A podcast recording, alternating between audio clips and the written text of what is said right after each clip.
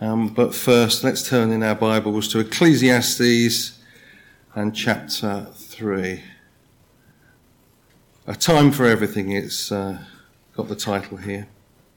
There is a time for everything and a season for every activity under heaven. A time to be born and a time to die. A time to plant and a time to uproot. A time to kill and a time to heal.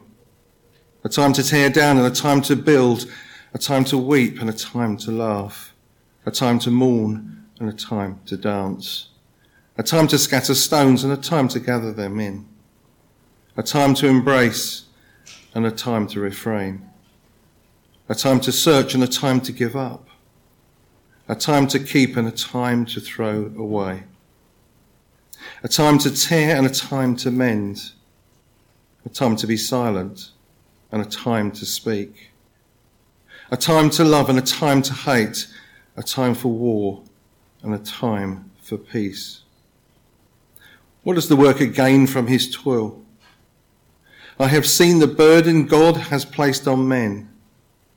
He has made everything beautiful in its time. He has also set eternity in the hearts of men. Yet they cannot fathom what God has done from beginning to end and that there is nothing better for men than to be happy and to do good while they live. That everyone may eat and drink and find satisfaction in all his toil. This is the gift of God. I know that everything God does will endure forever. Nothing can be added to that, and nothing can be taken from it. God does it so that men will revere him. Whatever is has already been, and what will be has been before. And God will call the past to account. And I saw something else under the sun. In the place of judgment, wickedness was there. In the place of justice, wickedness was there. And I thought in my heart, God will bring to judgment both the righteous and the wicked, for there will be a time for every activity, a time for every deed. I also thought, as for men, God tests them so that they may see that they are like the animals. Man's fate is like that of the animals. The same fate awaits them both. As one dies, so dies the other. All have the same breath God has no advantage over, man has no advantage over the animal. Everything is meaningless. All go to the same place. All come from dust and to dust all return. Who knows if the spirit of man rises upward or if the spirit of the animal goes down to the earth? So I saw that there is nothing better for a man than to enjoy his work because that is his lot. For who can bring him to see what will happen after him? So reads our word, God's word to us this morning. Shall we pray? Dear Lord, we thank you that you are here. We thank you that you are indeed a great God. You are a faithful God. And we thank you that whatever season of life we may find ourselves in, that we can testify to the fact that you are there. We pray this morning that you will reveal yourself to us one more time and that we will come into your presence and hear what you have to say to us. Amen. Right, Ecclesiastes 3. Um, it had to be Ecclesiastes 3, I think. Um, it's a very, very important um, chapter for a number of reasons. Um, God has order, and this order is shown in the seasons. The seasons that we're in now, and when we're in the winter, we're looking forward to spring and new birth, and then for the glory of summer, and then the harvest of autumn, and then return back to winter again.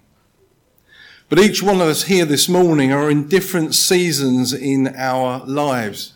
Not just age, but in what is happening and God's dealing with us. and where we are and where we stand before Him. Whether we acknowledge Him or not, He is there and He sees. So we see that life has seasons. We find that in verse 2 in particular, um, where it's extreme. A time to be born.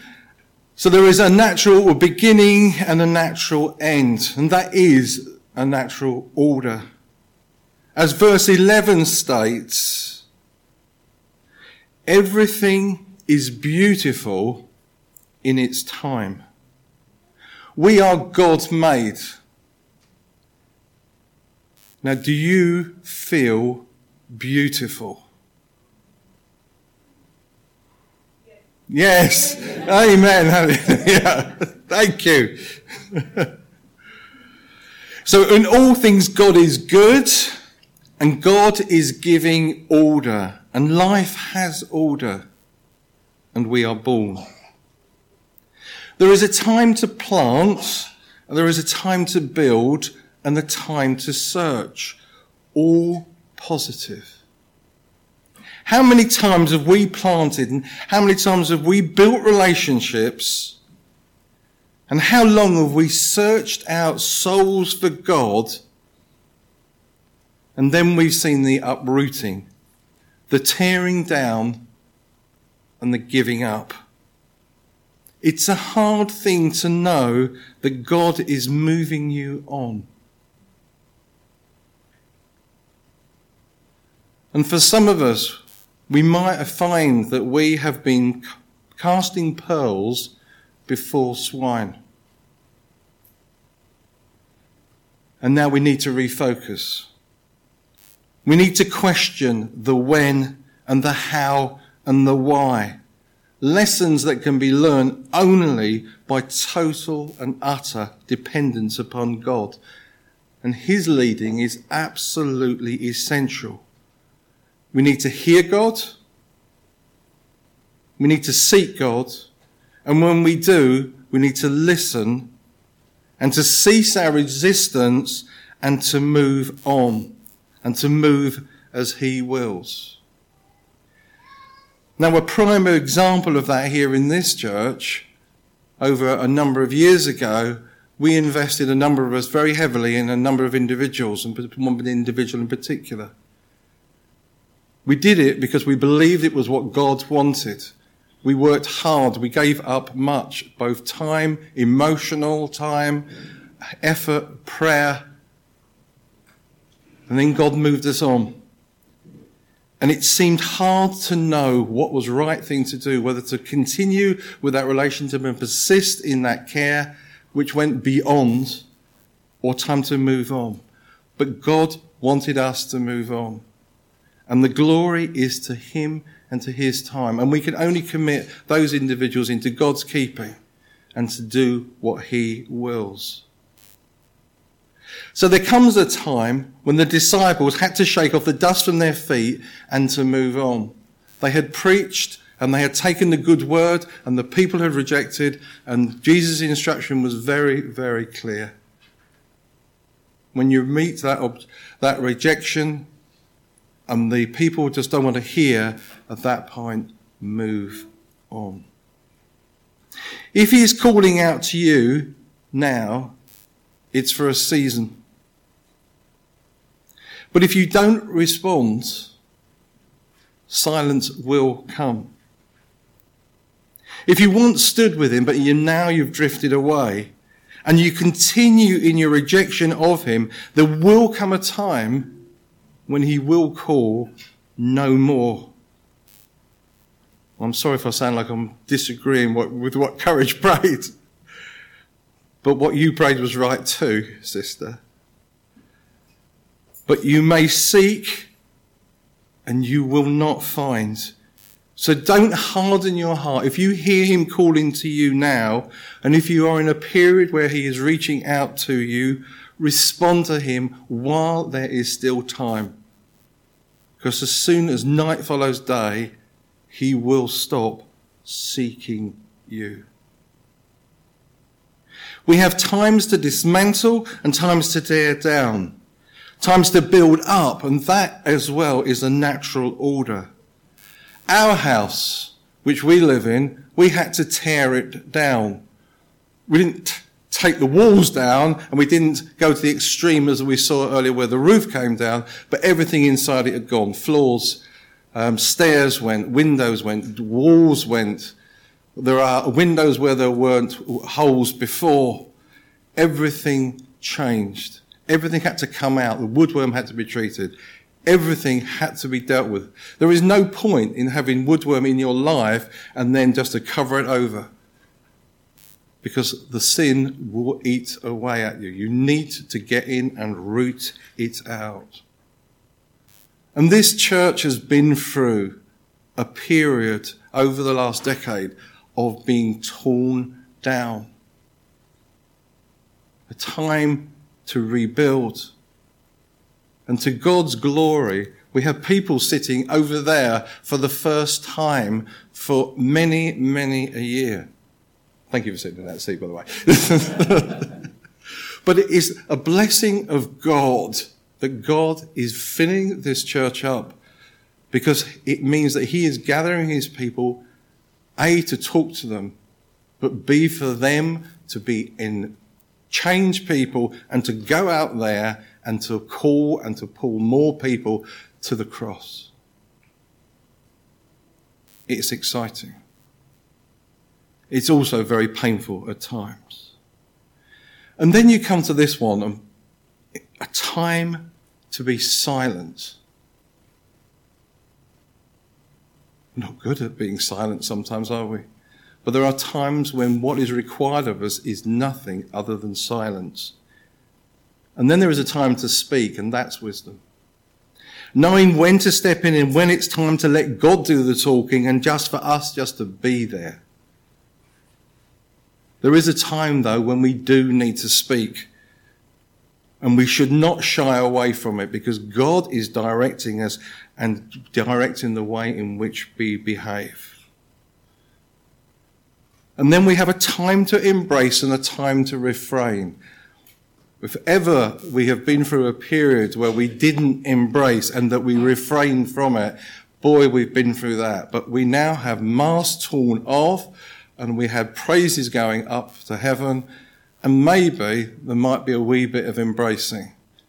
And there's certainly some embracing going on over there. Praise God. There's been a virtual relationship for a long time, and now we can have a bit of embracing. But not just yet. Um, verse 4 a time to weep and a time to mourn, a time to laugh and dance. But those periods are not forever, they are seasons which God has ordained. We are to seek peace and love in verse 8, and we are to respect the circle of grief. But we're not to lose ourselves in the downward spiral that that can cause.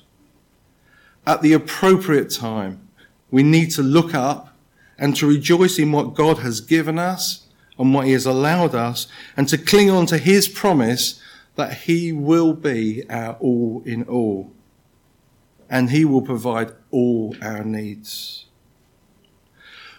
Loved ones are now in glory. They have exchanged the rags and the pain of this world for robes and are basking in the glory of God. Ultimately, we don't grieve for them. At some point, we start grieving for ourselves.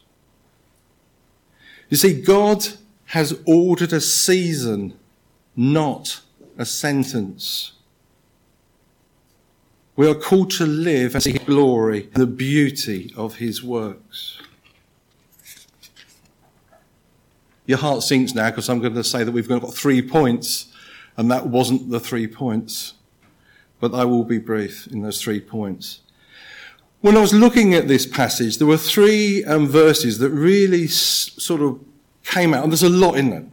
And we've just gone through an awful lot of, of wisdom and, and true truth from God.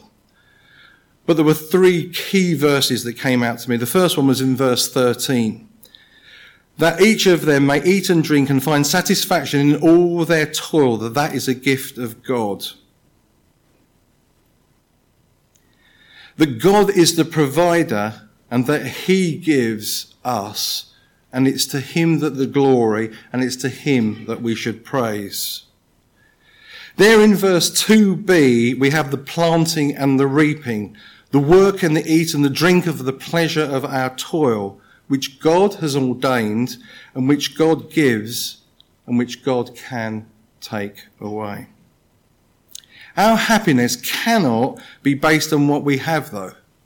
It can't be based on what we've accumulated, but upon what God has provided. And a, a really key example of that will be in Exodus 16 and verses 17 and 18 where it says, The Israelites did as they were told, and some gathered much and some little. And this is about the manna from heaven.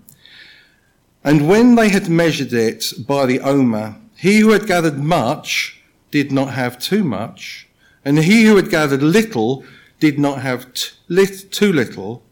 Each had gathered as much as he needed. See, God giving exactly what was needed, regardless of what the people did. I hadn't noticed that in those verses before. But it is so, so true. What an amazing God that we've got. It's He that is doing the giving, it's He that's doing the providing, and He gives us what we need, not what we want, but what we need. He may opt to disproportionately give as the master gave the par- in the parable of the talents. But that is the grace of God that gives it. And if we have received more, then we have an obligation to be great stewards of what he generously has given us and to use it for his glory. So that's the first point. The second one is in verse 11. And there is an awful lot in this one. Everything that God has made is beautiful, and He has set eternity in our hearts. Verse 11 reads, He has made everything beautiful in its time, and He has also set eternity in the human heart. Yet no one can fathom what God has done from beginning to end. Now, creation was beautiful. The world that Adam and Eve saw was perfect. It was beautiful in its existence. It was perfect in its design, pure and faultless. A world without death, without disease, without war, without pain, and without awkwardness, which we now have, even though many of us are saved people. The fall, sin corrupted all of this, tainted it and caused decay. Pain and death entered in and the rejection of God was planted and it painted, it pained the creator. It broke our relationship and tore it into a thousand, thousand pieces. The unthinkable was now a reality. But notice these verses. They're wonderful and terrible the, at the same time. He has also set eternity in the human heart. So we don't die and that's it. If we did die and that was it, then there is no consequence for what we do and we can do what we like. And for some, that might be good news. But the reality is that God has put eternity in our hearts. And like the, unlike the rest of creation, we are eternal. Whatever that means depends totally upon the here and the now. I don't think we can comprehend or fathom what he has and will and is going to do. We are not seeing God as God does, and we don't see ourselves as God does either. We cannot discern his will his actions, or even the consequences of his actions. He is understood in part, but only in part. And it's only when we stand before his throne will we begin to grasp the enormity of what he has done and what he is doing for us now. So, with eternity in mind, and eternity in our hearts, realizing that we are not just here and now and gone. We come to verse 17. God will bring into judgment both the righteous and the wicked, for there will be a time for every activity, a time to judge every deed. This is without doubt a mystery as to why and how God allows sin to persist. How he is patient with the doubter, how he is patient with the rejecter and the plain insolent, and with the backslider and the out and out rebel, and yet he is patient, and yet he is merciful. And it is mercy in abundance. It is grace that sees a perfect God send his only Son into the world to atone for the sins of the created, when creation's total stance is to reject the very love that holds the Son of Man to the cross. Here we see a God allowing man to rebel and to reject him for a time, a time to hate, a time for war, and a time to kill. We now have nations preparing to go to war with each other. We see men and women who are unable to discern or to see truth, unable to speak truth, unable to lead with dignity and honour, who divide people and turn people against each other, who cause divisions, who hurt each other, to look into people to seek fault in other people, and then celebrate in their downfall. This is the world that we live in. We have a world that is set on the rejection of God and celebrate in their own downfall. And who judge God and God's standards that he lays out in his word and reject God as being out of date and irrelevant the eternal, the ever changing God, the creator and the sustainer, our sustainer, is now being judged by his very own creation. This is our time. It is a time for activity and it's time for the church to rise. But this chapter doesn't hide away from the judgment that is coming. Verse 15 God will call the past to account. Verse 17, God will bring into judgment both the righteous and the wicked, for there will be a time for every activity, a time to judge every deed. So a time of accountability, of justice, and of judgment. So the question to you then this morning is this. Who is standing in your defense? You? What legal advisor, what wise person will you call upon before God? As in the court we are tried. Who stands? Who makes you perfect in front of an offended God? Nothing that you can call upon, no amount of good deed between now and eternity can wipe away the stains of the sin that you have committed. But there is a hope, and there is only one hope. And that is the shepherd king that we've been looking at over the previous weeks. The Lamb of God, the Word, our wonderful Saviour, Jesus. So when judgment comes, and it will, who is going to stand in your place? If you don't know him, then seek him when there, while there is still time. If you have been one that has wandered off, return while his forgiveness is still raining down. Wash and embrace your Saviour. Let him bind your wounds and let him put you back together again. The Good Shepherd is out on the hillside calling your name. He is seeking his lost sheep and looking to rebuild his flock. My Saviour knows you. He knows you in a way that nobody else can and yet he still loves you. So this morning, afternoon, Stop rejecting him and let him lift you up in his arms. Commend these words, God's words to you, and for your consideration this morning. Amen.